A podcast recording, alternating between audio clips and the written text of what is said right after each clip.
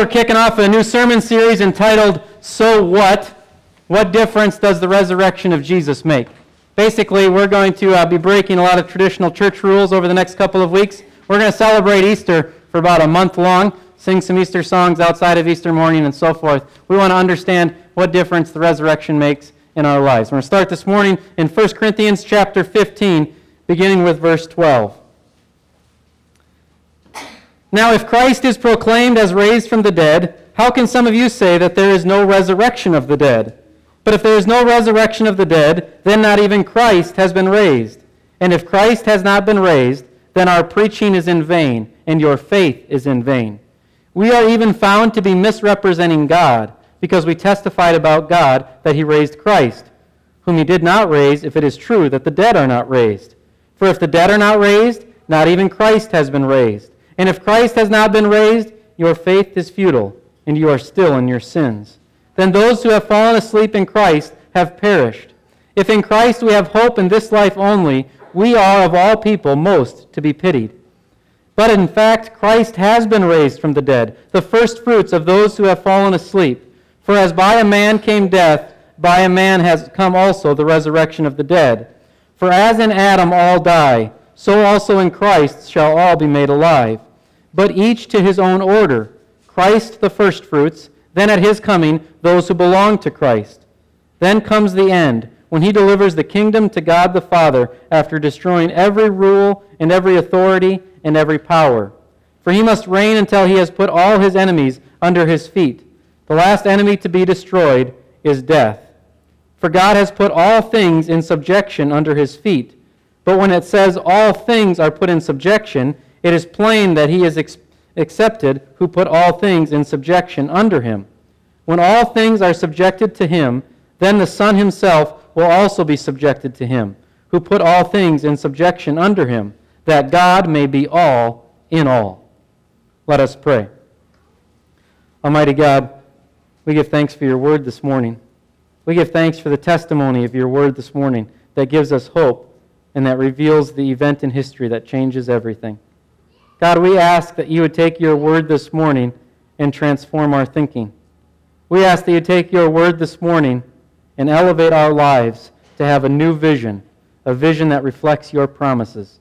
God, we thank you and praise you. Have your way with us now. In Jesus' name we pray. Amen.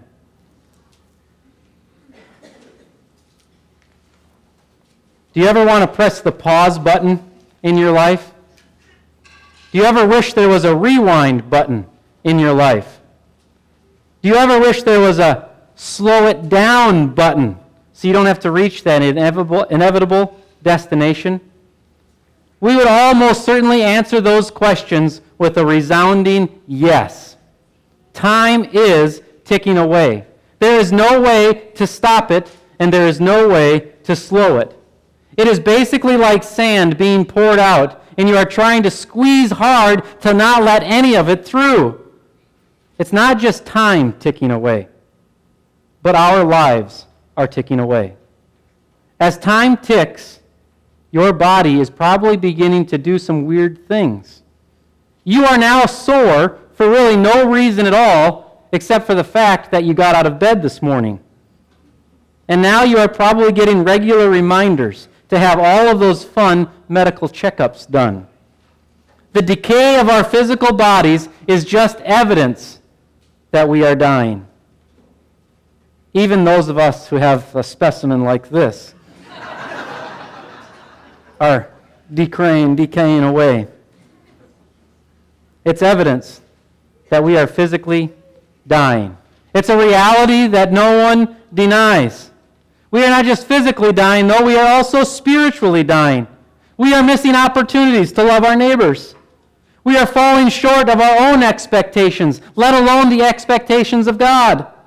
And we are experiencing a broken creation from physical illness to emotional instability to relational disruption and numerous other difficulties.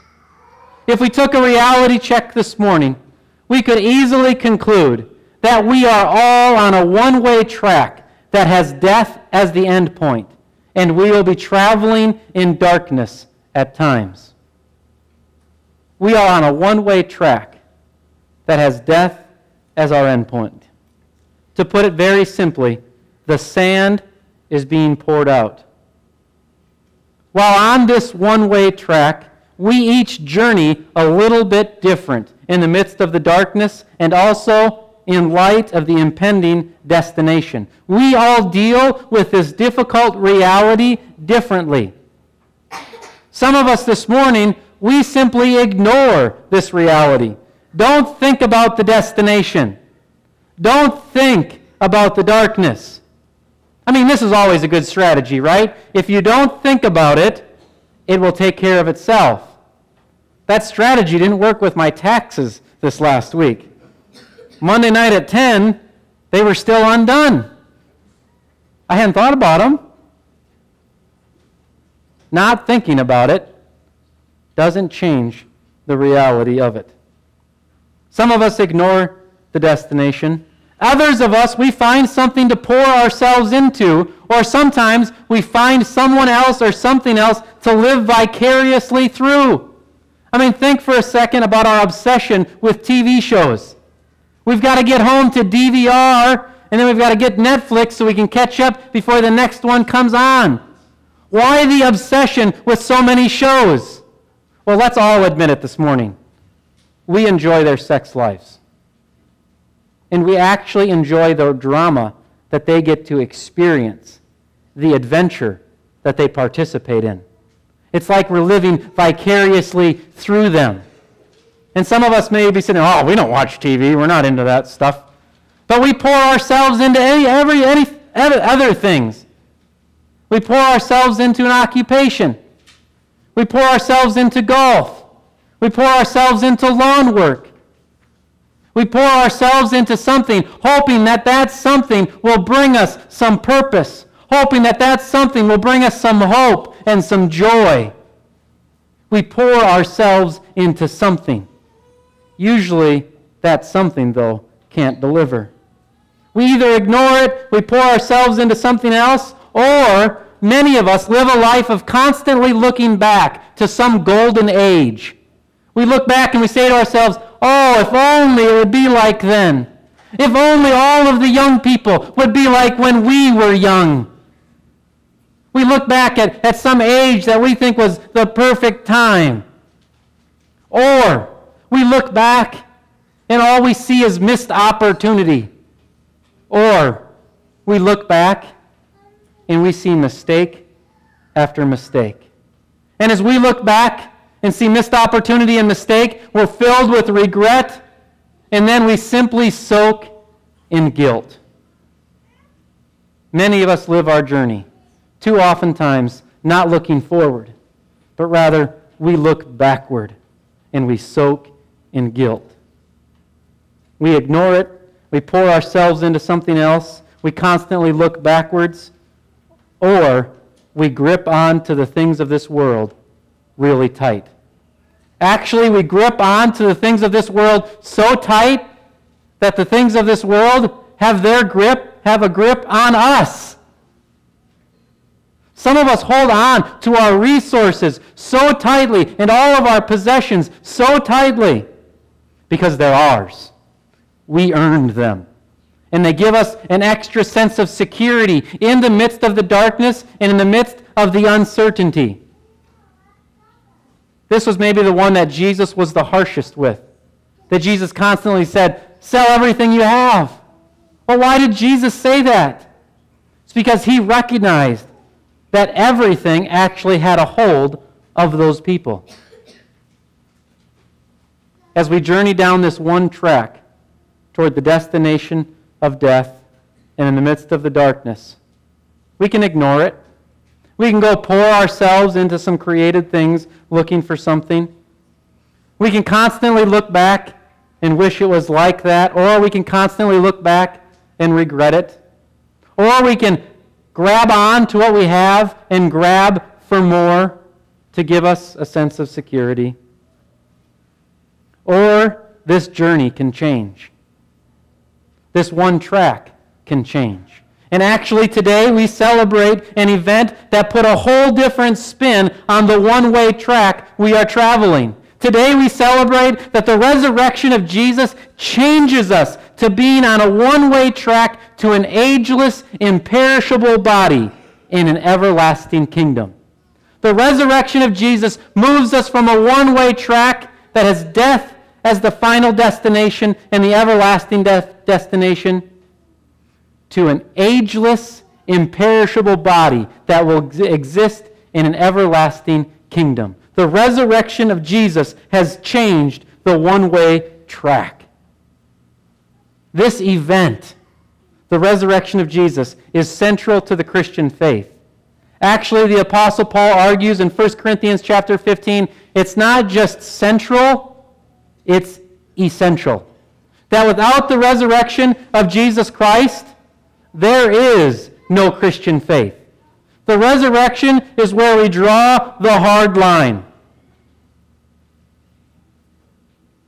For if Christ is not raised from the dead, the Apostle Paul argues that our faith is futile and we remain in our sin. If Christ has not been raised, our faith is futile. In other words, our faith can deliver nothing. Our faith is useless. My grandparents loved the Minnesota Twins. And they used to just live for that Minnesota Twins season where they could watch the games, listen to the games on the radio sitting on the kitchen table. And every, every spring, hope and faith sprung eternal. And it was a genuine faith with Grandma and Grandpa because they didn't really study the box score or the minor league system. They had a genuine faith that this was going to be the year for a championship. How did that genuine faith do?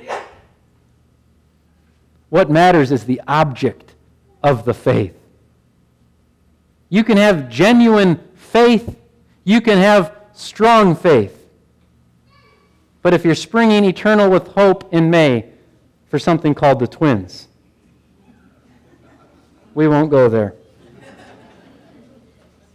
It's the object of our faith that matters. If you're standing on the edge of a pool and you're going to jump into mom or dad's arms and you've got brother and sister standing next to each other, sister says, I've got a lot of faith that dad's going to catch me. Brother says, I don't know, but I'm going to jump. What's going to happen?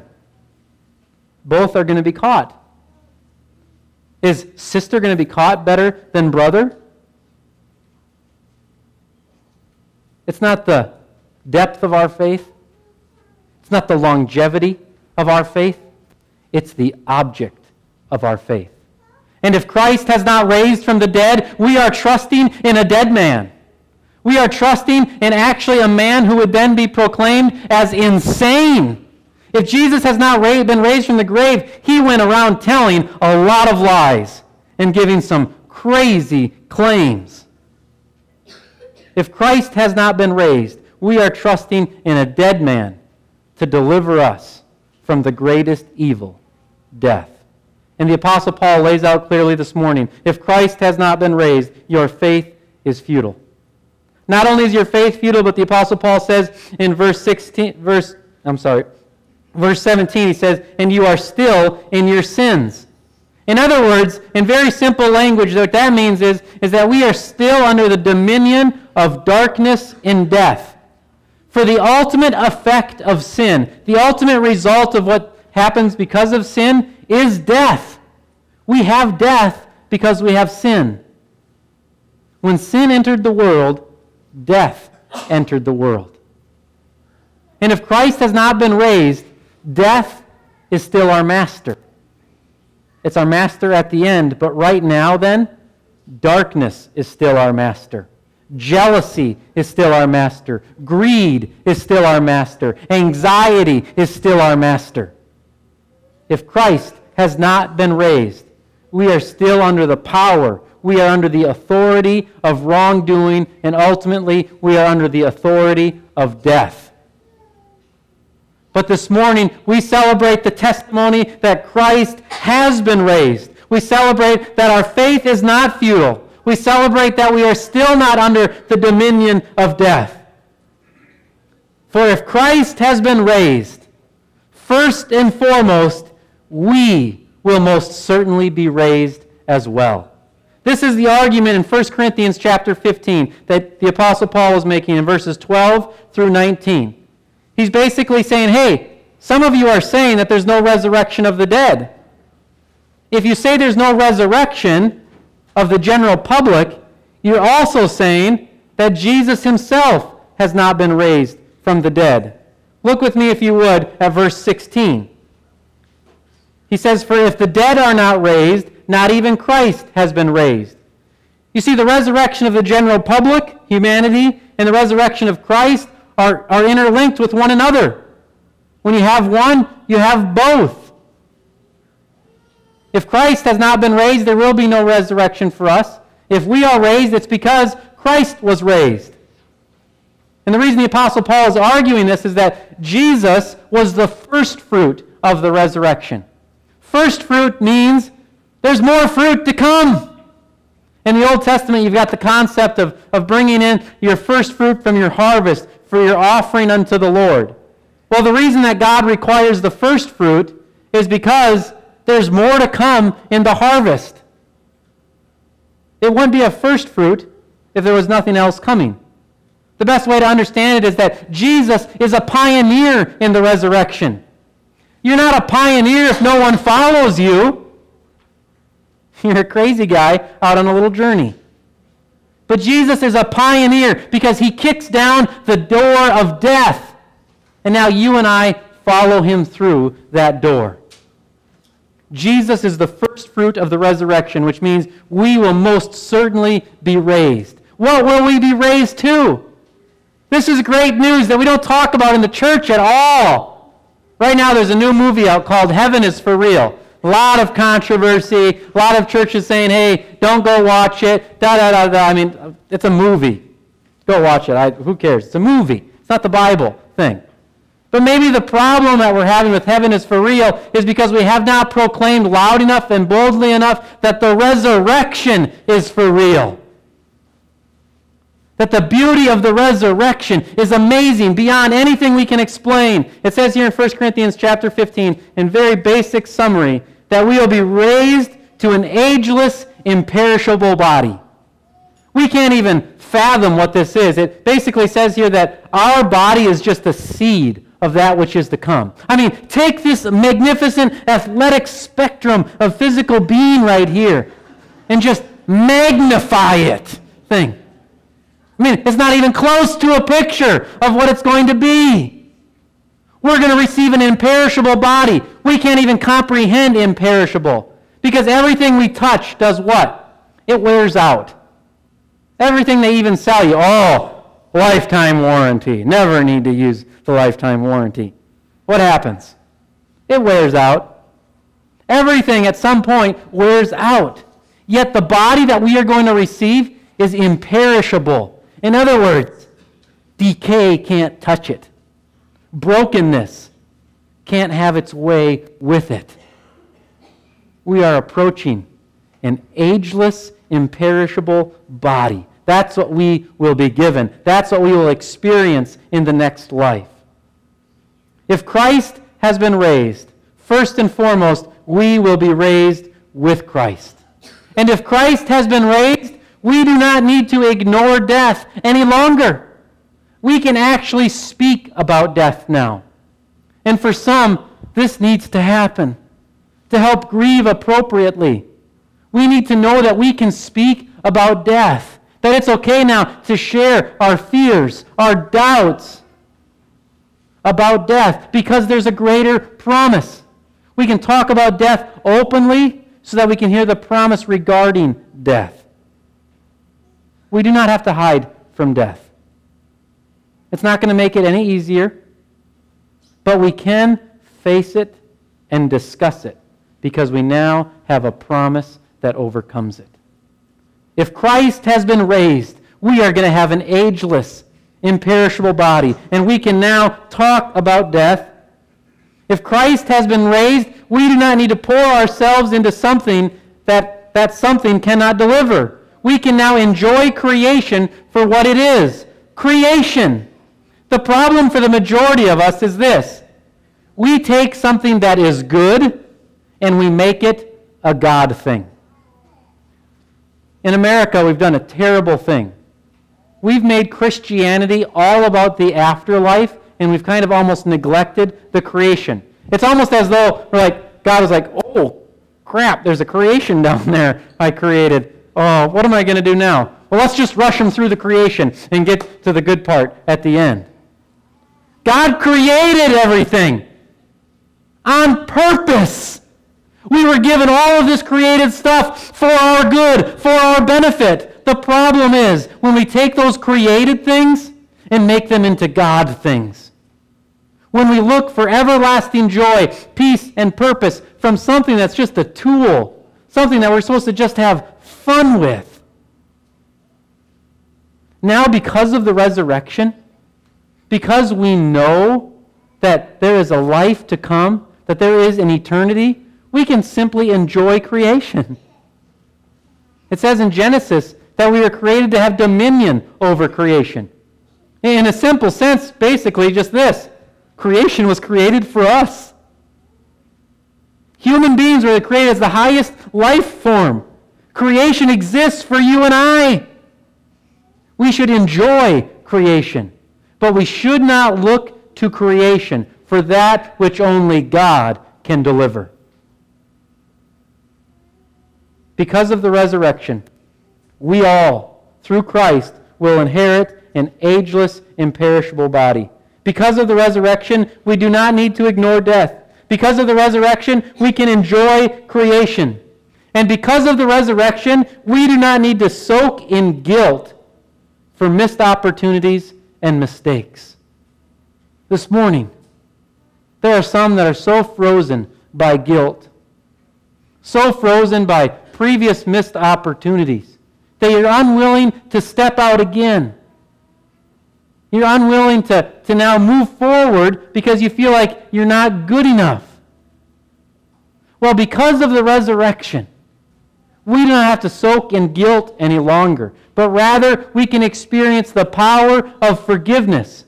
If God can raise Jesus from the dead, how much more can He take your bad mistakes? How much more can He take your missed opportunities and turn them into new life? The Bible says that in Christ you are a new creation. This isn't just some nice religious lingo. This is a real truth about how God sees us. God does not see you through a lens of your missed opportunities and your past mistakes. God sees you through the resurrection of Jesus. He sees you new in Christ. We need to be given living as new people in Christ. Forget the past and press on toward the future. If Christ has been raised, we will most certainly be raised to an ageless, imperishable body. If Christ has been raised, we do not need to ignore death. If Christ has been raised, we can enjoy creation. If Christ has been raised, we can stop soaking in guilt. And if Christ has been raised, we can hold loosely to the things of this world. If Christ has been raised, everything here and now is not the best forever. Why is it that in the book of Acts that the apostles and the church are selling their land and all of their possessions? It's because the apostles are preaching the resurrection and the return of Jesus. Because they know the greatest is yet to come. If the resurrection is not true, the apostle Paul is basically arguing here later on. Well, just follow the laws of nature. The strong man and the strong women win. Get as much as you can because this is all you've got right now and enjoy it while you can.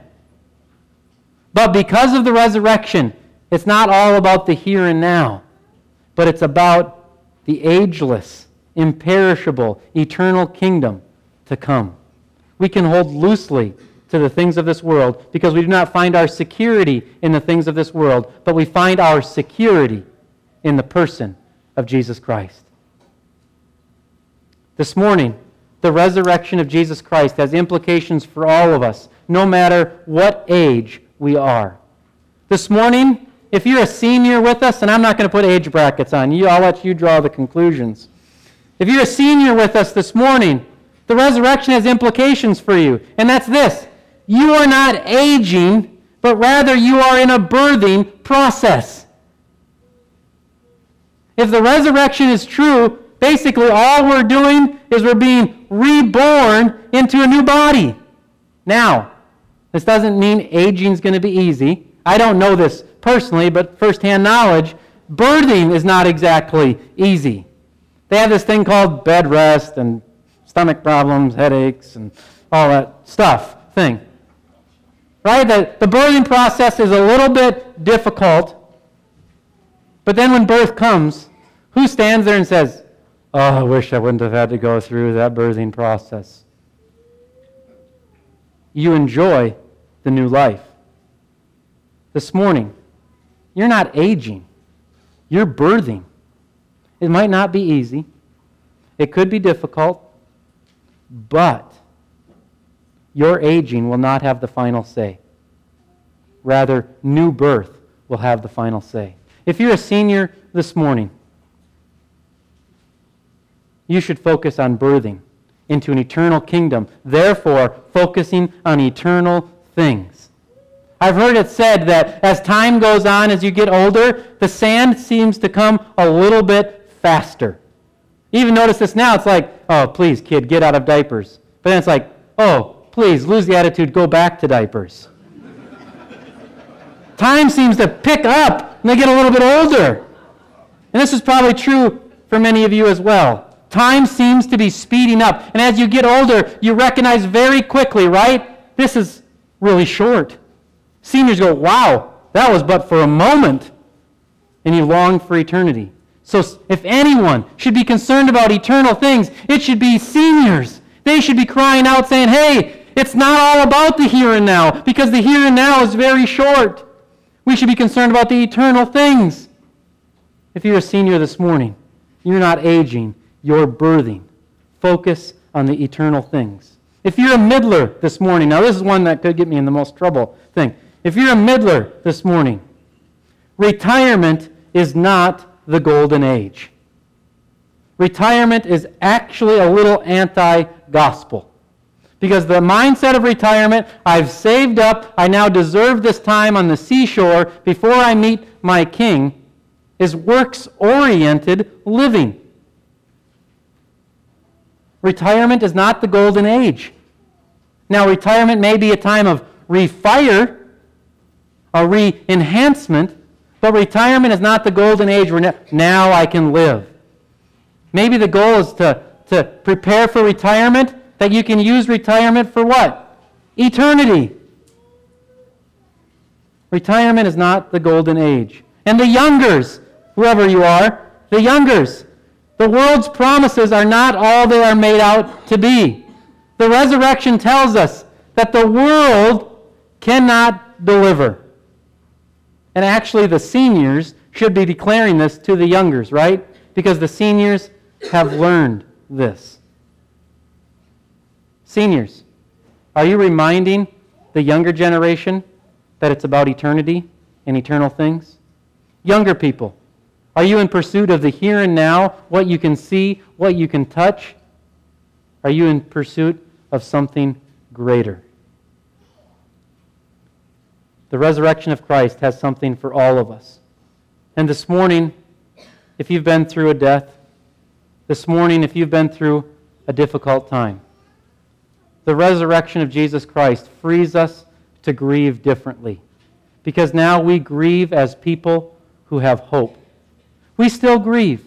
And it's an important process to go through and acknowledge that loss of companionship.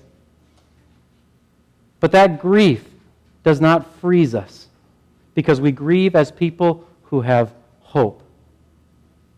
This morning, if you're going through that difficult time, you need to surround yourself with voices that will remind you of the resurrection. Many times when we go through the difficult path, we pull back from people. In the midst of difficulty, it's not the time to pull back, but it's the time to enter in to further relationship. And sometimes it's simply just being present and continually, genuinely reminding of the promise of the resurrection. if Christ has been raised, you and I will also certainly be raised. The resurrection of Jesus Christ is the watershed moment for the entire universe because it changes the trajectory for all of creation.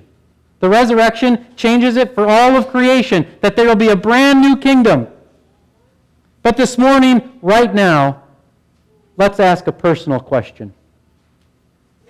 Is the resurrection of Jesus Christ a watershed moment for you personally? Your time will come when you need the resurrection personally. Your time will come when you need the hope of the resurrection personally. Your time is ticking away. Therefore, your time will come. The time will come when you have been completely poured out and you are at the end of your track. The question is Will the resurrection of Jesus Christ be a watershed moment for you personally? The time is now. The time is now to make the resurrection of Jesus Christ personal. The good news today is not that you are not going to die. The good news is that because he is risen, death will not be the final stop. The good news is that because he is risen, we are on a one way track to an ageless, imperishable body in an everlasting kingdom. Forget about hitting the pause button. Stop looking back. And don't try and slow down. Instead, live in the moment and live on this track this one way track as a follower of the risen King. The time has come to make the resurrection of Jesus Christ personal. This morning, would you be willing to profess faith in Jesus? In recognition of the reality that we all face death in darkness. And in recognition of the reality that God sent his only Son, Jesus the Christ, to die on your behalf and take the punishment for your wrongdoing. In recognition that this Jesus has conquered death and now promises that each of us can conquer death. In recognition of that, would you be willing to profess faith in Jesus Christ and make the resurrection personal? The time has come. We now prepare to sing a song that actually takes the resurrection and makes it personal. I know that my Redeemer lives. my Redeemer thing. This resurrection is for you and I. Can you sing this song this morning, honestly and faithfully? Because you've made the resurrection personal. I invite you this morning to pray with me, to profess faith in Jesus Christ. Let us pray. Almighty God, we acknowledge the difficulty that we face in this life. We acknowledge the inevitable destination of death. We come before you, God, and acknowledge that many times we have traveled in a way that does not honor you. We acknowledge this morning that oftentimes we have taken a good thing and made it a God thing. We acknowledge this morning, God, that many times we have missed opportunities. We acknowledge that we have held on to the things of this world too tightly. God, we acknowledge our wrongdoing to you this morning. And we ask that through the blood of Jesus Christ, you would forgive us. I ask now, O Lord, that by the power of your Holy Spirit, you would grant faith to each heart in this room, that you would grant each person the ability to profess faith in Jesus. Almighty God, we believe. We ask that you now transform us, keep us safe, grant us your power, and grant us your strength for the journey ahead. In Jesus' name, amen.